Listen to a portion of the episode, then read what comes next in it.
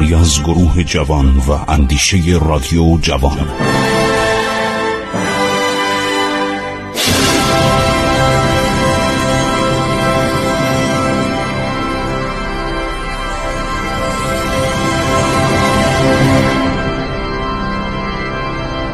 بسم الله الرحمن الرحیم. با سلام و عرض ارادت خدمت شما شنوندگان عزیز من خسرو معتزد هستم. برنامه عبور از تاریخ رو طی 15 دقیقه آینده به عرضتون خواهم رسان. هنگامی که شاپور دوم در سال 379 میلادی در هفتاد سالگی خیلی جالبه از لحظه که متولد شد پادشاه بود. هنگامی که در هفتاد سالگی چشم از دنیا بست ارتش ساسانی با غلبه کردن بر ارتش روم به دفعات مکرر و همینطور با پیروزی بر سایر اقوام تاراجگر نقش اساسی و موثر خود را در حفظ مرزهای کشور و برقراری امنیت به انجام رسانده بود. ارتش یکی از لوازم حفظ مملکت و امنیت مملکته. ولی میشه زمان شاه سلطان حسین. 84 سال ایران صلح کرد با دولت عثمانی ارتشش منحل کرد. سربازا رفتن نیروی دریایی از بین رفت. عرض شود که توپخانه فراموش شد. بعد اومدن قلیجایی اومدن اصفهان گرفتن. 18 هزار نفر. اینا حقایق تاریخی. اینا رو بخونید. می‌خوام بهتون میگم ارتش لازمه برای این مملکت. در خطر دائم بودن همیشگی مرزهای کشور هر زمان که حکومت مرکزی ضعیف و فروپاشیده باشد. شاپور کوچولو بود بچه بود نوجوان بود همه حمله می‌کردن. وقتی قدرتمند شد همه فرار کردن. دشمنان ایران. خطر بر تخت نشستن پادشاهان ضعیف النفس کمدل نالایق بیمار روانی. ما پادشاه بیمار روانی تو ایران زیاد داشتیم. از کمبوجیه بگیرید برسید به جلو. می‌رسیم به شیرویه. پسر نالایق و وحشی و دچار بیماری های روانی خسرو پرویز. از ملکه مریم دختر امپراتور روم موریسیوس فلاویوس تبیلیوس موریسیوس که این همسر خسرو پرویز بود. این یک دختری جوان بود از روم به ایران اومده بود و از قسطنطنیه در حقیقت پایتخت و موقع قسطنطنیه بود. یک پسری به دنیا آورد به نام شیرویه کواد دوم یا قباد دوم. این دیوانه بود. 17 تا برادرشو گردن زد دستور داد پدرش هم کشتن.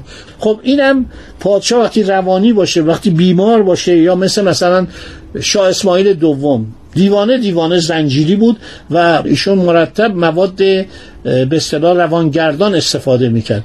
بعد ما فهمیدیم از جریان جولیان که ایران پیوسته به ارتش قوی نیاز دارد. صلح دوستی نرمش انعطاف بیش از حد هرگز دشمنان را از تهاجم و قارت و کشتار باز نمیدارد. حملات بیگانگان به ایران تنها به خاطر کشورگشایی یا دشمنی با ایرانیان نبوده. فقر و محرومیت و تنگ دستی و نیاز مادی و آزوغی فرزن ساحل نشینان آن سوی خلیج فارس و امثال را به دسترازی به سرحدات ایران وامی داشته.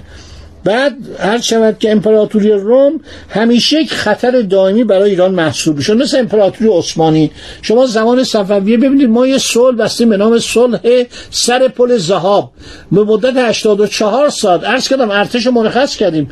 توپخانه رو مرخص کردیم. پیاده نظام گفتن سخته. آقا سوار نظام باید باشه. سخت سرباز پیاده از این همه کوه و کمر و دشت بره. سخت سرباز هی تمرین کنه ورزش کنه تیراندازی کنه. چه تیراندازی؟ با سلاح سرد مثل تیر و کمان چه؟ تیراندازی با شمخال و تفنگ. توپخانه اصلا تعطیل. شما نگاه کنید این خاطرات سیاهانی که اومدن گفتن ما اصلا تو ایران توپخانه ندیدیم. همه رو رها کردن. اسلحه رو رها کردن. یه گارد سلطنتی بود. جزایر چیها به اینا می‌گفتن. و اینها محافظ کاخهای سلطنتی بودن. نتیجهش به محض اینکه محمود افغان حمله به ایران می‌کنه دولت عثمانی به یادش میاد که ما باید قسمت غرب ایران رو بگیریم. از قفقاز شروع می‌کنه. همینطور پیشروی و میان باور می‌کنید به ملایر می‌رسن به همدان می‌رسن قتل عام می‌کنن. همدان چقدر مردم کشته میشن مردم غیور. خوشبختانه از زمان شاه سلاح سازی در ایران آزاد شده بود. به خاطر این خطراتی که بود در هر شهر یک زرادخانه بود. حتی مردم توپ بی ساختن و با اینا خیلی از پس عثمانیا برآمدن. و این شیخ محمد علی هزین که الان مزارش در هندوستانه از ایران مهاجرت کرد رفت هندوستان. چون این خیلی طرفدار صفویه بود از نادرشاه بدش میومد نخواست در ایران بمونه. این آدم همه جای ایران رو رفته. و چقدر واقعا وقتی آدم می‌خونه متاثر میشه که چه بر سر ایران اومد. گفت مردم همدان طوری در مقابل عرض شود قوای عثمانی ایستادن که جنازه ها همینطور پشته شده بود. یعنی مردم روی جنازه ها وامی ایستادن بالای دیوار تیراندازی می‌کردن. بعد این قوای عثمانی که اومد احمد پاشا چه کشتاری در شهر همدان کرد. اینا رو همه رو هزین نوشته. افراد دیگه هم بودن. گزارش های معمولین روسی بوده در ایران بودن کنسولگری داشتن. آفراموف بوده عرض شود و خیلی از آدم هایی که براتیشوف بوده اینا همه گزارش های روزانه نوشتن از همه مهمتر گزارش های کمپانی هند شرقی هلند و هند شرقی عرض شود انگلیس از تمام شعب خودشون در ایران گزارش نوشته بودند.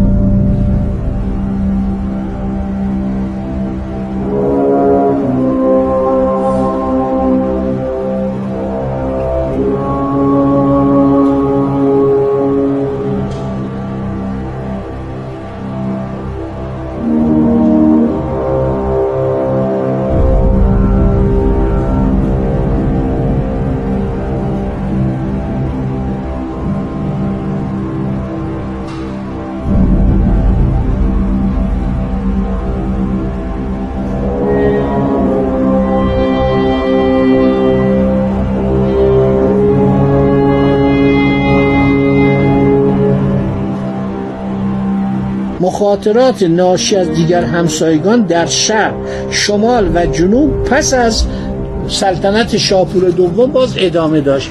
یکی از کارهای شاپور دوم هر شود تأسیس نیروی دریاییه که در خلیج فارس و در اقیانوس هند نیروی دریایی ما جشت می‌زد. در اطراف عرص و جزیره سیلان یا سرندیب که اینا متحد ایران بودند. پادشاهان هند گاهی از ایران درخواست کمک نیروی دریایی می‌کردند و می‌رفتند. ایران توانست از عهده رویارویی با ارتش رام که مسیحی شده بودند بر بیاد. استفاده از سلاحهای آتشبیز غیر سوزان گلوله های مشتعل عراب جنگی منجنیق عملیات فریب و کمین در سر راه دشمن در ارتش ایران بازده خوبی داشت. جولیان را از چندین کیلومتری تیسفون بازگردانید و او را به هلاکت رسانید. یکی از کارهایی که بیگانگان در مورد ایران از اون زمان تا الان می‌کنند استفاده از عنصر خودیه.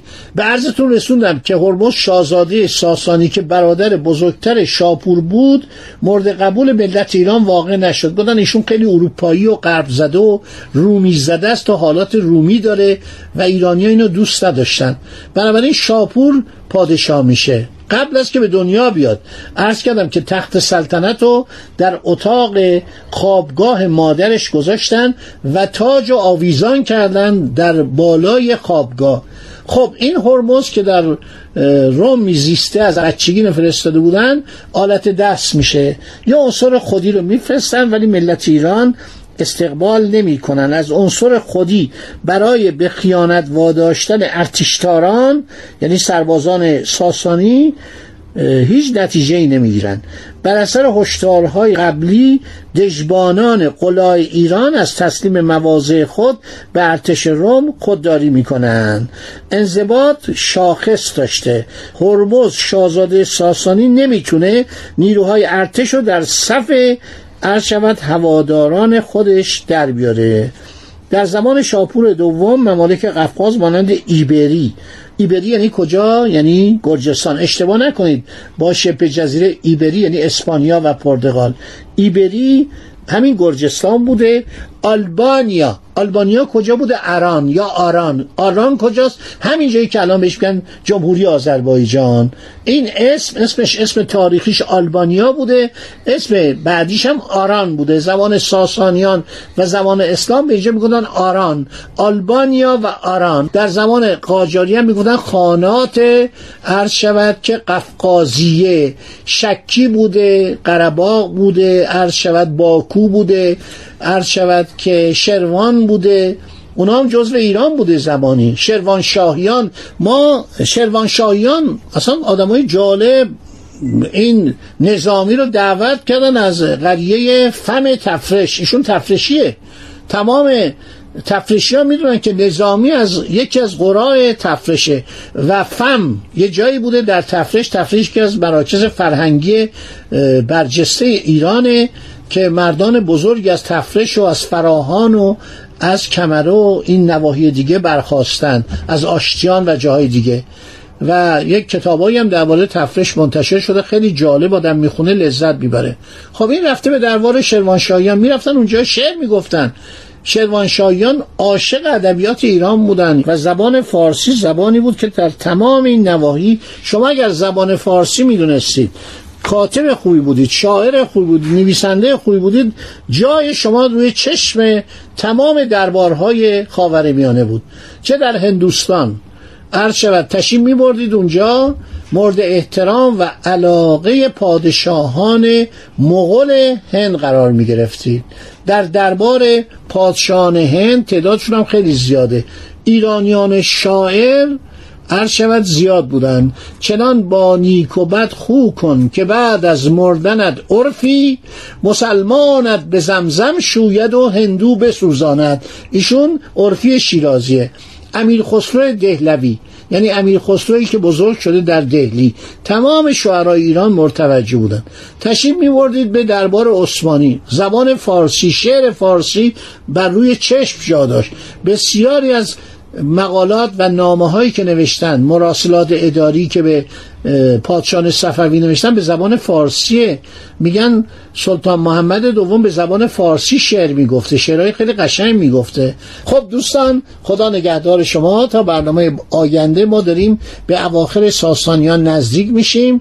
انشاءالله در برنامه آینده اشارات می‌کنه من خیلی خوشحالم که از من خیلی سوال میشه. من هر جا میرم یا گاهی به وسیله تلفن مردم سوال می‌کنن. درباره این ساسانیان چند شب پیش جایی بودیم. شاید باور کنید تمام بحث درباره ساسانیان و درباره برنامه ای بود که عرض شود که میشنوید و این برنامه مورد لطف و توجه میلیون ها ایرانی قرار گرفته. خدا نگهدارشون.